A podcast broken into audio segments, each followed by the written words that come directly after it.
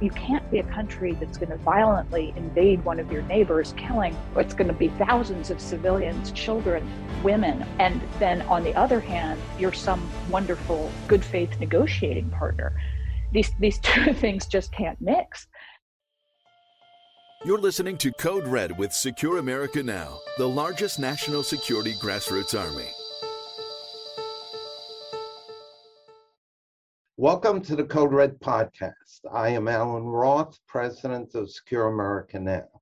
Our special guest today is Victoria Coates, who served as Deputy National Security Advisor and Senior Policy Advisor to the Secretary of Energy in the Trump administration. Currently, she is Distinguished Fellow in Strategic Studies at the American Foreign Policy Council. Welcome, Victoria. I'm going to ask you to do what is possibly an impossible uh, task, but that is to get into the head of Vladimir Putin. What could he be thinking when he starts a war with a nation that is pretty big country, has as many people as France, and has a very formidable civilization of its own. Um, what what do you think his goals are for trying to um, do something, whatever he's whatever his end objective is in Ukraine? Well, I think Vladimir Putin's head is somewhere I don't want to go. Uh, don't blame you. um, but I, I, I, I think there's a pretty good chance he miscalculated here. I was actually speaking with a, a colleague in the Gulf, which from a country that's you know trying to stay as neutral as possible in this in this uh, crisis. I don't blame them, uh, but they, and their view was very much that that this was a miscalculation. I think we can blame it as we can so many things on the abject surrender of Afghanistan over the summer, the apparent disarray of NATO following that because we didn't consult with our NATO partners on that mission apparently before we pulled everybody out and they were left to scramble, uh, which wasn't the most polite thing we've ever done. And you know, and I think Putin looking at the situation, given his nationalistic views on what the Russian Empire should be, and I actually don't think he's looking at this as the Soviet Union. I think he's looking at it more as an imperial Russian mm-hmm. rebuilding, and uh, that that he strongly believes Ukraine is his. He knows he basically walked into Crimea without firing a shot during the Obama administration.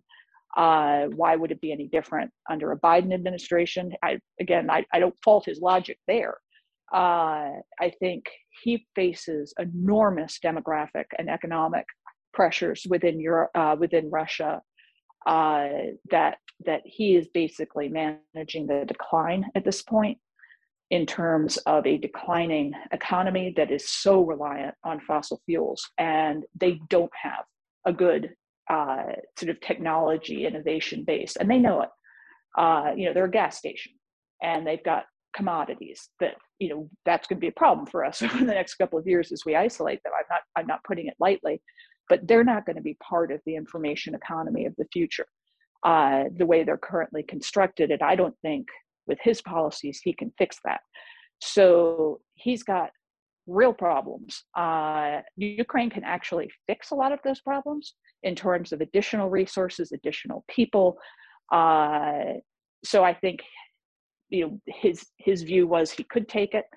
So why not take it? Um, I think what probably has surprised him and where the miscalculation came in is in this extraordinary uh, international condemnation from countries that generally haven't. And, you know, I'm not a big fan of the United Nations, as I think I've made clear on this podcast. But, you know, the having more than 140 countries vote to condemn Russia, 35 abstaining, and only four voting, you know, affirmatively with Russia is, you know, that that's pretty bad in terms of of showing that that you know you you have the I hate to say this because it's mean to lepers, but you have leper countries like Iran and North Korea and Venezuela voting with you, uh, and everybody else is arrayed on the other side. It's you know th- that's a pretty stark demonstration that that I think what you're hearing from the world is we don't want World War III. You know, enough enough of us, you know, had fathers and grandfathers that fought in the war, knew people who suffered through the war. Uh, you know, obviously those memories are very fresh still uh, in Israel. We don't want that again, and I think that's that's the very clear message that's that's coming coming through, and and he may well have have bitten off more than he can chew here. Victoria, recently you wrote an article that drew much needed attention to the Biden administration's rush to conclude a nuclear deal with Iran. You argued that Russia is manipulating Biden into accepting a weak new Iran deal.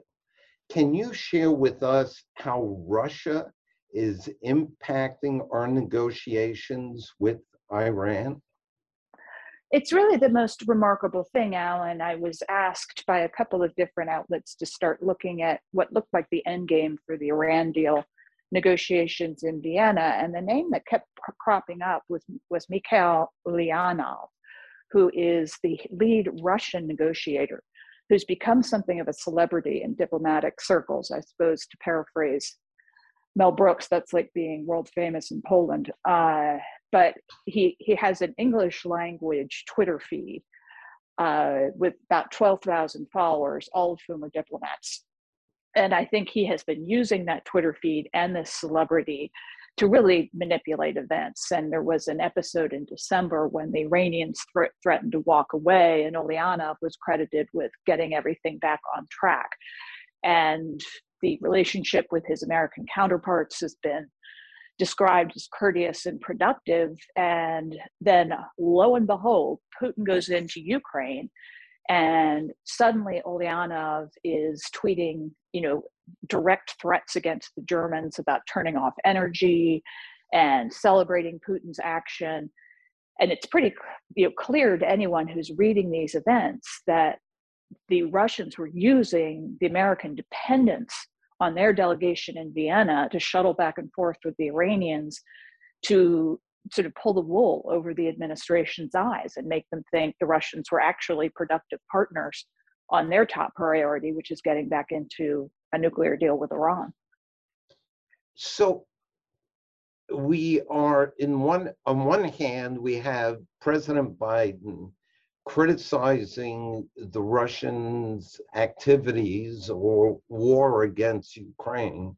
And on the other hand, we have a Russian ambassador being the intermediary with the Iranians and the Americans in coming to a nuclear deal. Is that one of the more bizarre episodes in uh, international relations? I mean, it's you feel like you've gone through the looking glass because you have the situation where Putin has become an international pariah, and rightly so. You know, we've seen this extraordinary organic movement over the last two weeks to just isolate Russia. You know, in an extraordinary episode, Shell, the, the oil major, bought a very cheap Russian uh, energy cargo on, on March 4th, and the international outcry was such that they apologized uh, today and said they're, they're not going to do it again. Um, you know, and that is that is you know, moral pressure being brought to bear on these companies. Obviously, they're private companies; they can do what they want, but they can read, you know, they can read the public mood pretty clearly. And people don't want that stuff in their in their tanks. And that this is an amazing thing to happen to Putin but at the same time, you have the American administration cuddling up to these guys in Vienna and treating them as like partners for peace. It just it makes no sense. You can't be a country that's going to violently invade one of your neighbors, killing it's going to be thousands of civilians, children, women. And then on the other hand, you're some wonderful good faith negotiating partner. These these two things just can't mix. And you know that's that's the kerfuffle the administration has gotten themselves into. there was a video making the rounds of the Russian ambassador in Vienna talking about how he has gotten concessions from the United States that the Iranians had never imagined was possible as they moved towards a deal. Can you shed any light on what he might be talking about here? What do you know that is the insides of this deal, or what are the components of this deal? Well, you, you might be surprised to learn that the current administration doesn't confide in me very much uh, about their Iran policy. And I will say it's it's amazing. The Russians, the Chinese, and the Iranians know what's in this deal, but the administration has very carefully kept it secret from the American people and the US Congress, both of whom I think have a pretty strong stake in it, not to mention our allies in the Middle East, such as Israel, Saudi Arabia, UAE, uh, who are all taking direct fire both from the Iranians themselves and from their proxies. So that's that's a nice state of affairs in and of itself. I'm very familiar with the 2015 Joint Comprehensive Plan of Action, uh, what President Trump called the worst deal of all time, the Iran nuclear deal. That deal contained sweeping sanctions relief for the Iranians in the financial uh, energy and transportation sectors from both the United States and the European Union, because that was the multilateral sanctions framework. It also gave Russia a lead role uh, in managing the uh, then what was going to be the illicit Iranian nuclear program. What the Ulyanov uh, interview that was being uh, that was published by the Free Beacon yesterday, what that indicates is whatever we're going into now is considerably worse. And one of the things that was quite disturbing uh, over the weekend was the Russian suggestion from Foreign Minister Lavrov that there is some kind of international economic cooperation baked into this thing, and that the Russians were going to want guarantees that any sanctions from Ukraine would not in any way impede that cooperation. So we could be looking at a situation where the Russians have, you know, w- with the Iranians, basically tricked the Americans into agreeing to this. I assume from the Iranian perspective, this would be a mechanism that would ensure ongoing cooperation beyond an American administration, because that's what they're scared of, that we pull out of it again uh, from the Russian standpoint, that's insurance against Ukraine sanctions. So you can see how they, you know, have potentially exploited this process.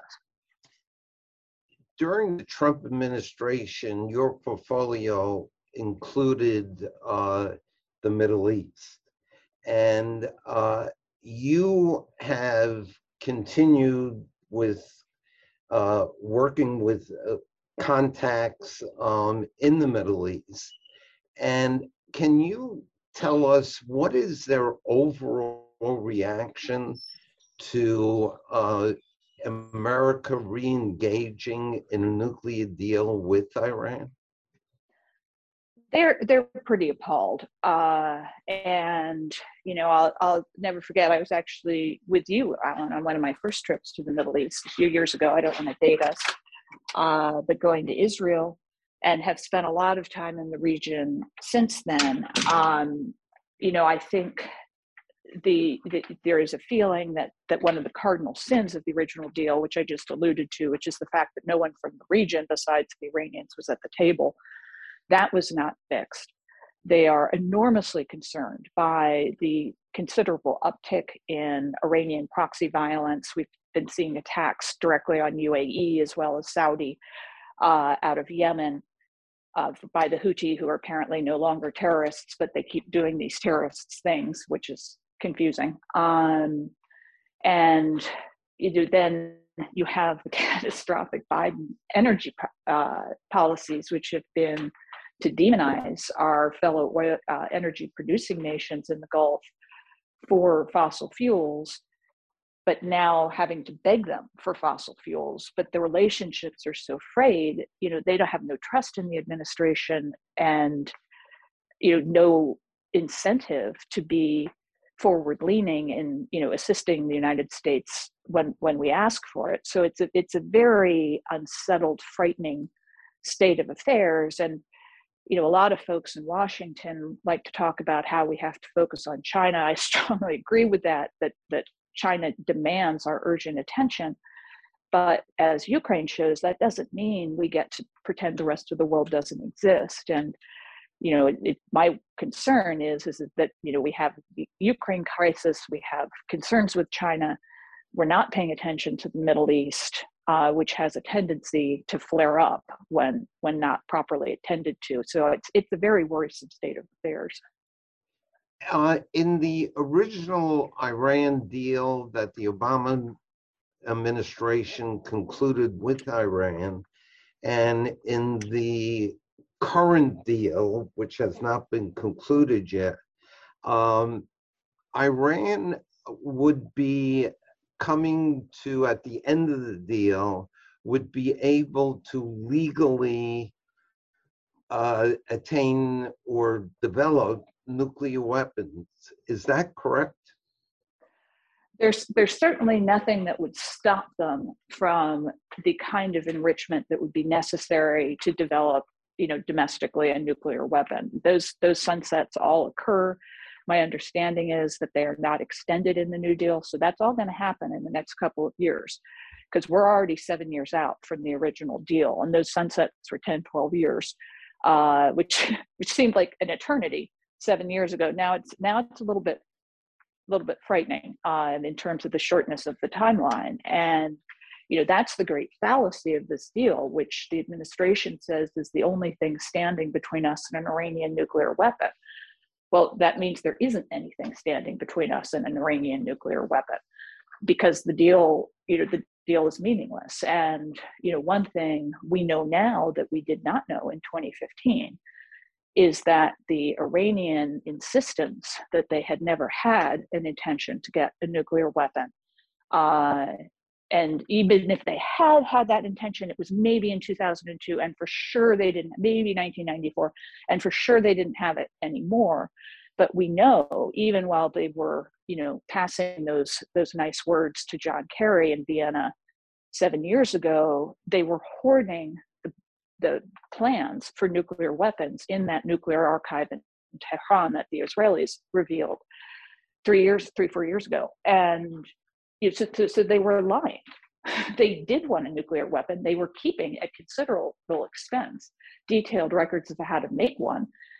And you know, why would we believe them now that they are not just going to sit there for three years, grow fat on the money they're going to make off of uh, selling us exorbitantly priced oil because we won't pump our own, and you know, when they're ready, test would you be in favor of any deal that's concluded uh, with Iran uh, be uh, directed and reviewed and voted on by the United States Senate? Last time that did not happen. No, and you know, I it, it's hard to pinpoint the the the truly worst failing of the original nuclear deal. But one of the truly awful things about it was it was never put in front of the Congress. You can do it two different ways. Uh, for those who want to make a deal legally binding, uh, and I mean, I would make this point to to the Iranians who are asking for assurances. There's a perfectly easy way to get an assurance that a deal is binding, and that is to pass it through the United States Senate with a two thirds vote as a treaty. You could also, if you prefer, pass it through both uh, houses of Congress as a law, and which then would have to be repealed by the Congress, not by you know a successive administration, and so would be binding on a future president. They refused to do that in 2015, uh, it, opting instead to go through the United Nations Security Council, which last time I, I looked was not binding U.S. law. Uh, and that's what they're proposing to do again. I am not uh, a strong proponent of the INARA, uh, which is the secondary review uh, and approval mechanism that was developed. Uh, was called Corker Cardin after the senators that uh, that sponsored it. that I think is not an effective mechanism. I think the, the, that the American people and the Congress need to insist on having this thing passed as a treaty if they want it to be worth the paper it's written on. What do you think is motivating the Biden administration, which seems hell bent on concluding this deal? How does this benefit the United States of America? Oh, that's that's a tough one for me, Allen, because I, I, I just I can't see how this is possibly a good idea. My my best guess is the JCPOA was a monument uh, very similar to the Paris Climate Accords to a globalized foreign policy for the United States. That that these were international agreements uh, you know, the, even the P5 plus one, you know, whatever that means, is weird uh, because it includes the Germans, the French, and the Brits, but then also included an EU representative. So in a way, the Europeans were double tapping.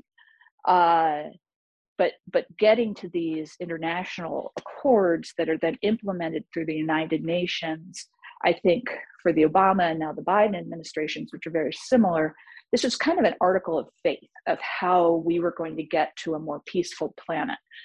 And you know, part of what underpinned that was the belief that uh, Iran could be brought into the uh, the sort of sphere of civilized nations, and that this would cause peace in the Middle East. Now, what the Trump administration inconveniently demonstrated was that what actually brought peace to the Middle East was very aggressively isolating Iran and embracing our traditional partners and allies, being Israel and the Gulf nations, which brought them together. And we had, you know, we had peace deals for the first time in the Middle East in a quarter century. And so, you know, we felt we really handed the incoming administration quite a strong position in the region, both because of the Abraham Accords and then also because of the extraordinary leverage they had on Iran. And I know at least one Gulf leader actually said to the incoming administration in, in January of last year, you know, if you want to go back in some sort of deal, this is your moment because you have so much leverage. And what did they do? They immediately started offering concessions, you know, taking the Houthi off the foreign terrorist organization list, agreeing to this bizarre situation in Vienna whereby the Iranians could refuse to meet directly with the Americans and they'd work through the Russians. And you know, here we are at a, at a terrible deal, worse than the original. Uh, certainly not the stronger, longer deal we were promised. The original deal included a plane load of money, gold, um, various payoffs to the Iranian regime which then made its way into Iran's uh, terrorist activities across the globe. Do you foresee a similar component to this deal, knowing that you don't have inside information, but knowing the Iranians, do you think that they would conclude a deal without a great deal of American taxpayer dollars coming into their pockets? No, I mean, they're not stupid and they know the administration is for it. Uh, they dress these things up as, oh, you know, this is money that the United States was holding in escrow from before the Islamic Revolution. Well, I would say they forfeited all that money. Uh, that that they they've committed enough terrorist atrocities against the United States and our and our allies that maybe that money should go to the victims of of their malfeasance and not line the pockets of the Ayatollah. Uh, and you, if you do, because we we had a lot of these these metrics uh, in the previous administration, there was a direct corollary. It was almost dollar for dollar of the money they got, both from the cash settlement and then from the sanctions relief, and what they poured into uh, their participation in terrorism. And you know, none of it went to the Iranian people who are in desperate need of everything from clean air and water to food to medical supplies. You know, that beautiful country, which should be, you know, wealthy and uh, prosperous and peaceful and sophisticated, all these good things, is instead in just a terrible mess because the leadership won't do anything to help improve their own people's lives. And you know, one of the great tragedies of the Obama administration, from from my perspective, was the decision not to support the Iranian people in 2009, when there was the possibility uh, of a of a popular uprising and a change in in leadership, and they made the deliberate decision not to support it uh, because they thought they could come to a deal with with the current crowd, which is which is still there, not surprisingly. So you know, it's it's just it, it, it's it's so wrongheaded in my view. Uh, I remember John Kerry coming out in 2015 and giving this interview to CBS in which he said that the Iranians were going to use these resources to cure cancer that that their illicit nuclear program was now going to be focused on curing cancer and that's where they were going to put their resources well I, that didn't happen uh, and i don't think it's going to happen this year either the uh, switching gears or switching of perspective in terms of another hotspot um, uh, on the international scene is uh, Russia's uh, attack on Ukraine. And one of the uh, things that has occurred because of the war that Russia instigated and triggered is uh, a lot of conversation about NATO. And uh, leading up to Russia's uh, attack on Ukraine, there was quite a bit of talk about will Ukraine uh, be accepted into NATO, um, and that that might have been motiv- one of the motivating factors for Putin's attack, which, quite frankly, there is no excuse for his attack on Ukraine. NATO has made it absolutely clear that Ukraine is not prepared at this time or in the foreseeable future to become a part of NATO, but yet it refused to close the door on Ukraine um, and saying, no, Ukraine, at least for a decade, would not be a part of NATO. How do you see the future of NATO um, in this part of the world or uh, what is its role? Uh, you know, uh, the Ukrainian president is challenging NATO to create a no fly zone, and NATO is saying no, which I don't necessarily disagree with. Um, do you see a future for NATO um, uh, in in American foreign policy, mean playing a central role as it did during the Cold War? Well, it's it's a very interesting question, and you know, I certainly could see a very important role for NATO going forward, but I think the next two months are going to be critical for that.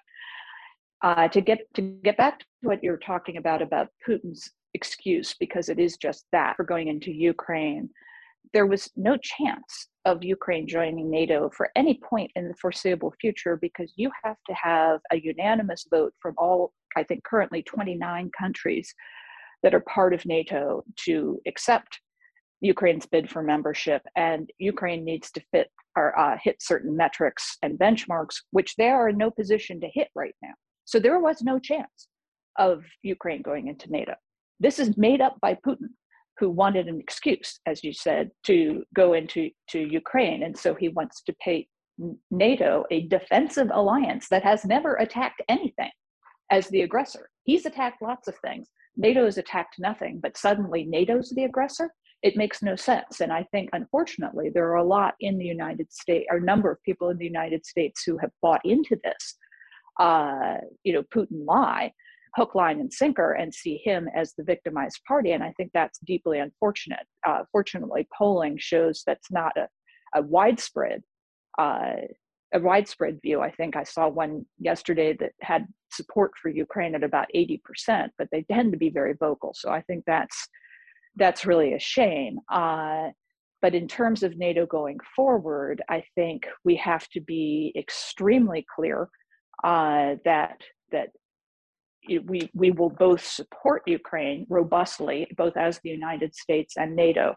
I happen not to be a great fan of no-fly zones. Uh, I'm old enough to remember the ones in northern and southern Iraq, and while they did keep Saddam in something of a box, they also you know were a tremendous risk to the United States and our pilots. And uh, you know Saddam was not a nuclear superpower at that point. And so you know I think the idea of a no-fly zone is certainly a very fraught one.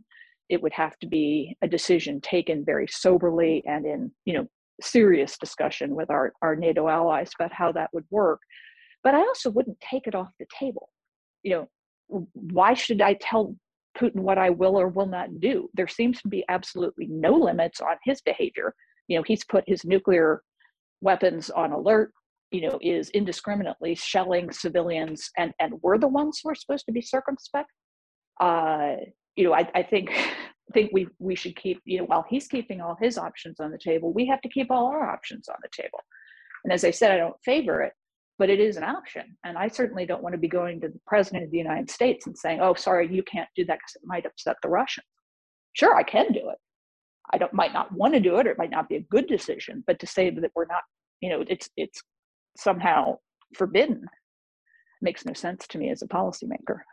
You know, Biden administration uh, does frequently take off the table um, potential tools that we could use in foreign policy. Um, they just voluntarily um, uh, give the other side the um, the impression that you know there's no chance in hell we're going to ever use whether it's a no-fly zone or introducing troops into um, a particular situation.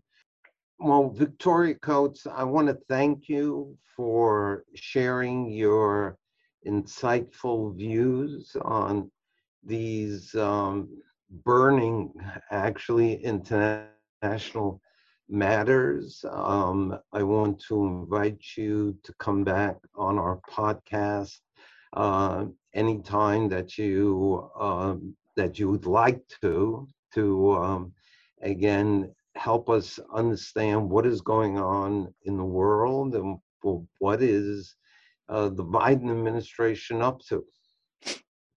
Well, it'll it'll always be a pleasure, Allen. I appreciate you having me on. Hopefully, next time I'd have some better news. Uh, sometimes I, you know, I feel like Cassandra. I just kind of we don't hold you responsible. I've got um, a litany of woes. yes. Well, in any event, thank you very much, and um, uh, we'll see you soon. Thanks for listening to the Code Red Podcast. Be sure to click subscribe to stay up to date and be the first to hear about our future podcast. You can also find and subscribe to the Code Red Podcast on Podbean, Spotify, Google Play, and YouTube.